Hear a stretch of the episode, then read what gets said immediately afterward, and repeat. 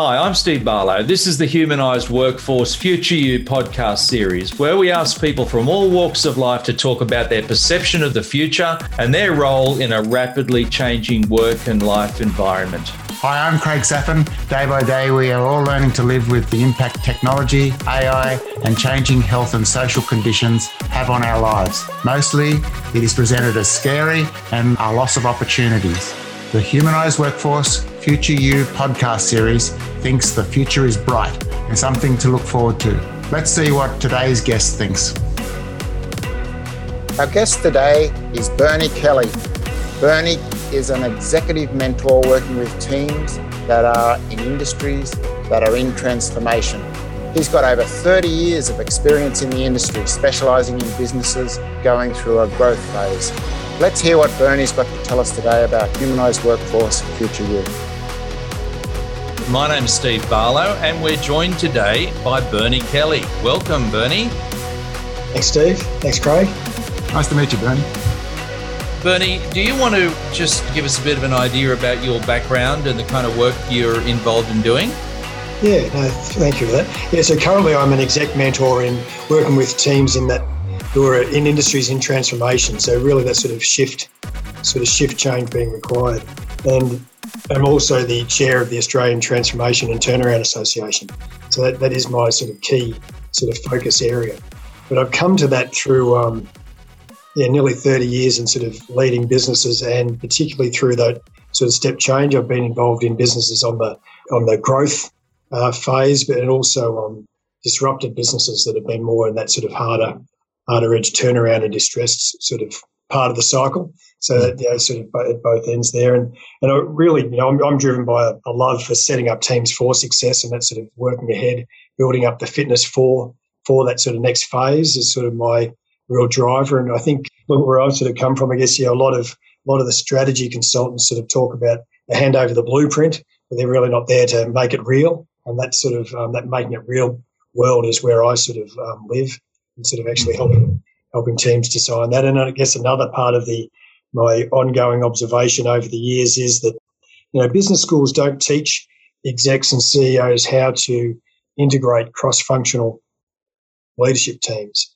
Without that happening, there is just really no traction across strategic cycles. There, you know, that things don't build on top of each other in the way that um, that we would like to have. So, in that sort of leadership team space is a key key part of my current work as well, sort of getting that to coordinate, integrate to achieve things. It's a lot. Uh, it's a lot to uh, d- delve into there, Bernie. You, have got a so I, I got change. Like change and innovation is uh, one of your passions, and then the, the teams get setting teams up for success, and then yeah, yeah. So they're they're all connected for me, really. A, yeah. It is that interface between you know, especially in the transformation space, people talk the big strategy piece. Yeah, but there is that sort of just below handing over those strategic you know blueprints, setting up implementation, strategic implementation for success is um, well, it's not done by the big consulting houses. It's not their it's not their gig, and it gets handed over to exec teams.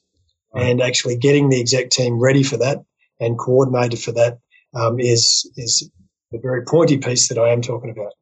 Yeah, right. Okay. Why why are you passionate about that sort of thing? Because it's a it's fairly technical sort of thing, but you you you're clearly really into it, aren't you? So why are you passionate about this sort of thing? Uh, it's because I, I, I, did come from a um, from that sort of technical operations leading businesses perspective.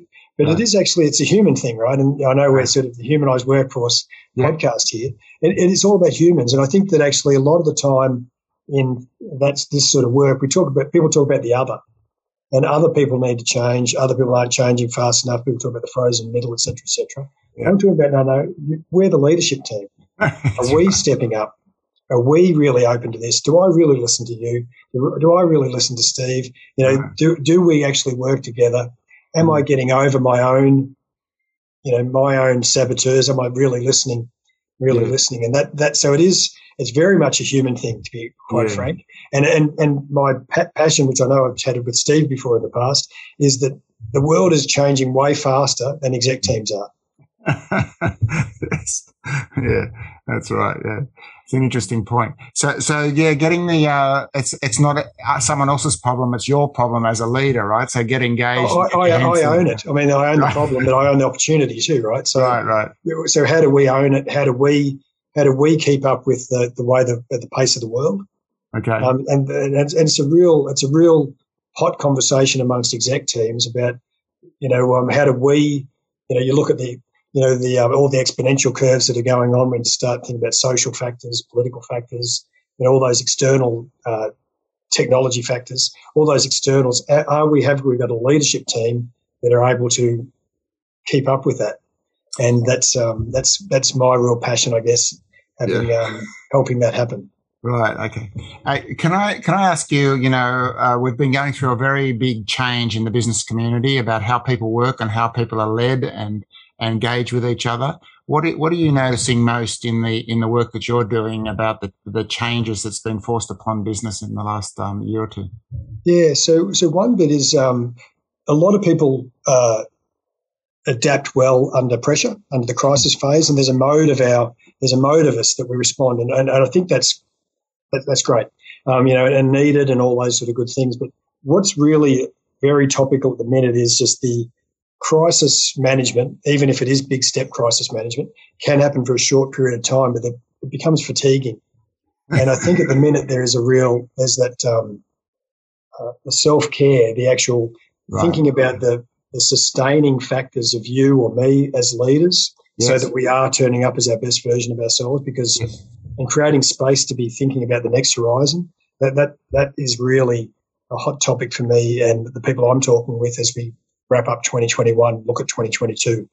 Yeah, it's like having uh, being able to go the distance, right? It's, and having a sustainable um, uh, way forward, not just um, a, a, big spurt that, that looks good. Yeah, right? yeah, yeah. So, so we, we, can go hard for that short period, and that's great. But, yeah. But and I guess the build to going the distance that I think is an important nuance there is actually having the uh, space, right. freedom for creativity.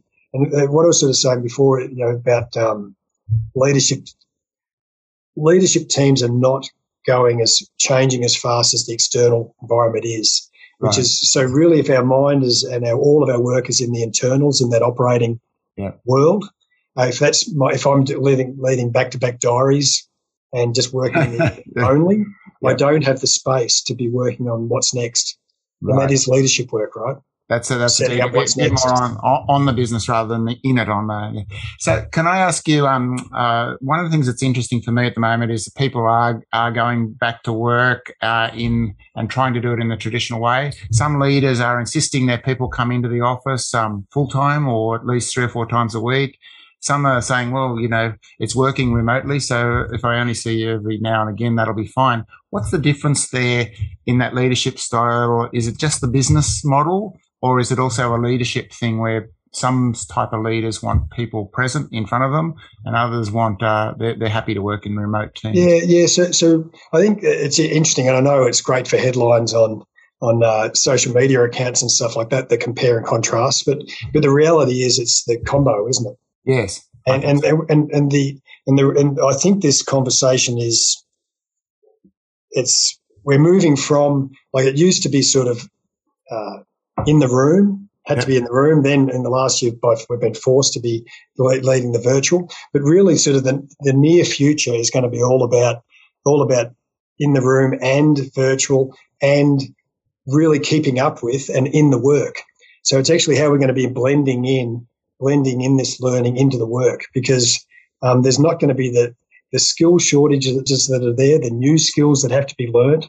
There's mm-hmm. not enough time for all of that if we're still thinking in that sort of very old fashioned segmented way. So actually integrating these things is going to be the big conversation next year. yeah, just, um, yeah, that is really interesting. One one of the things uh, you you touched on skills there, and also just before that, you were talking a bit about uh, having the room or making the room for creativity and so on. What are some of the skills that are critically um, are like critical now and emerging that um, you you see in the organisations you're working with? Yeah. So so what one we still need all of our um, all of our operational skills, right? We still need all those, but the but the space to be thinking about what's next. You know, I think that I think that most leaders are not not giving that learning time. So the big skill that I'm finding at the moment is because by definition, you're in an exec role. You've been around the block before, right? right you're already experienced, yeah. and you know a lot, a lot. We're, we're on the top of a functional expertise. We know all about our sector. that that actually, with all the exponential curves that are going on at the moment, the the critical skill actually is that the pace of the unlearning, relearning cycle. Oh, okay, okay, right. Because I, I have the how quickly can I challenge and update my assumptions? I, I think it's going to be real. Like it's really that that's a top of the list takeaway for people who listen to your podcast. Have I got um, mechanisms to be challenging and relooking at all of my assumptions next year? Right. right. Because things are not going back to exactly what they were. What are they going to? so therefore, there's you know I, I, don't know the answer to that, and maybe none of us do. So therefore, the skill is how quickly can I review assumptions yeah. and learn where I need to unlearn and learn the new stuff. That there's that actually is going to be the critical skill of this decade. Yeah, I think uh, I, I, think none of us have the right answer at the moment because it is a it's still evolving very quickly, isn't it? And um, but it, but it's it's turning to be very interesting because the technology is evolving with it, isn't it? How, how are you yes. finding the the use of technology in the, in this new um, way of leading teams? Well, the technology is going way quicker than us, yes, right? And, and and the interesting piece is looking at the last decade, we all can see the exponential curves that um, that happened last decade. You know, if we think ten plus years ago, like no one had smartphones, now everyone has smartphones right, right, yeah. right. So just that's an example. And this decade, there's a number of those exponential curves. Have you seen that sort of picture? If you picture an exponential curve and you think about down the bottom, there's little bits of change and then there's a little bit more change. But then once the curve starts to really lift, yeah, it, it's just like you cannot keep up. You can't keep up. And that is happening on many technology fronts in the next few years. That's yes. happening, right? So resetting how we lead and our learn is is coming to a real critical crisis point for for many of us, to be honest. Yeah, yeah, yeah. It is. It is very interesting. One of the, one of the things I was fascinated by is something just as simple, not simple now, but Zoom and how quickly it evolved and ad- adapted and became like this standard along yes. alongside Microsoft's Teams and things. Yes. Yes. So, so um, one of the things you were talking about earlier was uh, the importance for leading uh, cross-functional teams. Um, t- tell us a bit about how to how people are putting those together and what the benefits are for having those cross-functional teams in place. Yep. So, so the benefits are that you actually are um, you're thinking from all these different perspectives. So one of the things that before that I was just mentioning before about challenging assumptions. Yes. Right. Is that actually you and I and Steve are going to be better as a team challenging assumptions as a team than, than I'm going to be by myself. Yeah. Because you, the more perspectives that we can put around some of these problems, the more que- the more questions we're going to ask. You're going to have a different knowledge base to me, and I'm going to ask a question that might seem weird to you, and you're going to same for me. So actually getting that different perspectives um, into our integrated problem solving is going to be key. Putting right. problems in the middle of the table and right. actually go, well, how do we bring this together? Because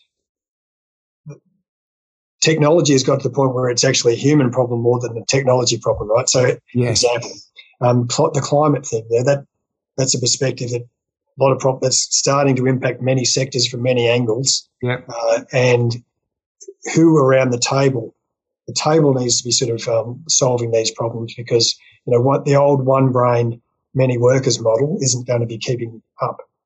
So, so actually bringing more brains to the problem is it sounds, it sounds like a combination between the like a diversity, equity, inclusion uh, strategy and also uh, skills and skills strategy as well, right? So you've got a real diversity yeah, yeah. around the table, and you're getting a, a, a, real combination of ideas. Is that what you find? Yeah, yeah. No, and, and, so I think it's it's great to all those um, those movements because they, they actually are part of the they're totally part of the solution.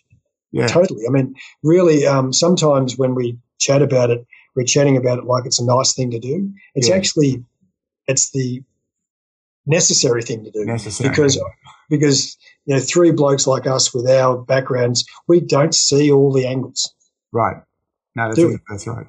Right. We've got we've got our background right. So we so adding more people around this problem solving is going to be absolutely key, and that's um and I guess getting that conversation. And, and, so I, I know um, with Steve, we've talked about change fitness, actually, even just getting used to engaging different perspectives, getting mm. used to bringing different people around the table is, uh, is sort of warm up drills for, um, for the exec team. Right. Yeah. Yeah it's interesting is yeah, the best success I've ever had in business is having a very diverse uh, team, both uh, uh, like on ethnicity and skill base, and also um, gender as well. As much as diversity as you can, it's incredible the difference. So, can I ask you? Um, yeah, just uh, for young people, because you've had a, a, lot of corporate experience and you have had now you're a, a, a successful consultant, um, leading, doing uh, fairly large projects. Can you tell us what advice would you give to young people who are trying to start out in organisations and trying to get uh, their career going, what sort of advice would you give if uh, if you're talking to the young Bernie Kelly?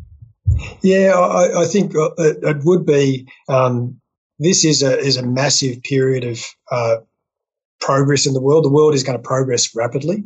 Yep. So being being a little bit astute about that, I, I think um, my my advice would be to be intentional. Um, think about what what drives you. What actually is important to you and make sure that you know, you're connected with it because it's going to be a long haul. Mm. Then the other thing would be take the decade view. Take the decade view because if you start to take the decade view, a lot of the noise is going to disappear. Oh, okay, okay. So right, there's a lot of noise going to happen in this yeah, decade. Okay. But if, if if I was the young talking to the young Bernie, the young Craig, the young Steve, I'd go, where, where, let's put it out to 2032. Yep. What are the big trends? You can see them really clearly. Yep. How do you make sure that you're riding those waves, not yep. um, not you know mixing with people that are not riding those waves, mm. so that you're actually there. And then and then I guess just being you know, being inspired. There's a lot of things to be inspired by. Yeah, yeah, There's a lot of things to become cynical about, and I think that that, um, that getting too wrapped up in the cynical stuff's going to steal too much of your energy. So yeah, yeah being inspired, um, the decade view, and uh, and sort of being intentional about what you know, really connects for you. Yeah, thanks. That's great. Great insights. Thank you. Well, that was fantastic, uh, Bernie. I might just try and sort of tie some of the threads up together for our listeners. I think that what spoke to me was the whole idea of making it real. And the world is, we're facing challenges. The world is changing faster than leadership is changing. And uh, it's technology is changing faster than leadership. So there's a pressure to try and keep up with all of this stuff. And a few ways that you, a few pointers that you gave us that I think are helpful. Um, one is to own the fact that this is a challenge. If you're a leader, just face up to the fact that this is a challenge, but it's also an opportunity. It's a call to growth and to become more than what we are. And part of that is the, the whole process of learning and unlearning and uh, challenging the assumptions. Uh, sometimes the, what we've learned is part of our problem, uh, and we need to unlearn that stuff. Not all of it, but some of it. We, be, we need to be judicious about that. Also, you talked about the need to get multiple eyeballs on the table and get people coming from different perspectives so that it's not just up to one person to do it or a small group of people, but to get multiple perspectives because the world is a confusing place and there's difficult to work out what's going on sometimes. And so we need to be making cross functional teams work. So they were good points. And then you talked about becoming the best version of ourselves and actually working on that, not just to do it for a short period, but to actually sustain it. And this requires constant effort. And you talked about creating space for that to happen space and time, allowing growth to take place and building it in, factoring it in, so that actually people do perform better and we're more up to the task. And uh, you also talked about the challenge of integrating all of the stuff that's going on in the world and trying to find new models to work with people working in different ways. Um, so those are those sort of main points that I got from what you said. I hope that's a fair enough sort of summary. I know you said lots of other things too. no, no, there's some uh, good stuff you've uh, pulled out there, Steve. Thank you. Yeah, some great insights. Thank you very much, Bernie. Thanks for your Thanks time. very much, Bernie. Yeah, thank, thank you. you. Bye. Thank you. See ya. Bye. Thanks for listening to this episode of Humanized Workforce Future You. Please leave a rating or review for the series on the medium where you source your podcast. The transcripts for today's podcast can be found on craigsaphin.com. That's C R A I G S A P H I N.com. Please subscribe to the series so you don't miss out on the interviews for future guests.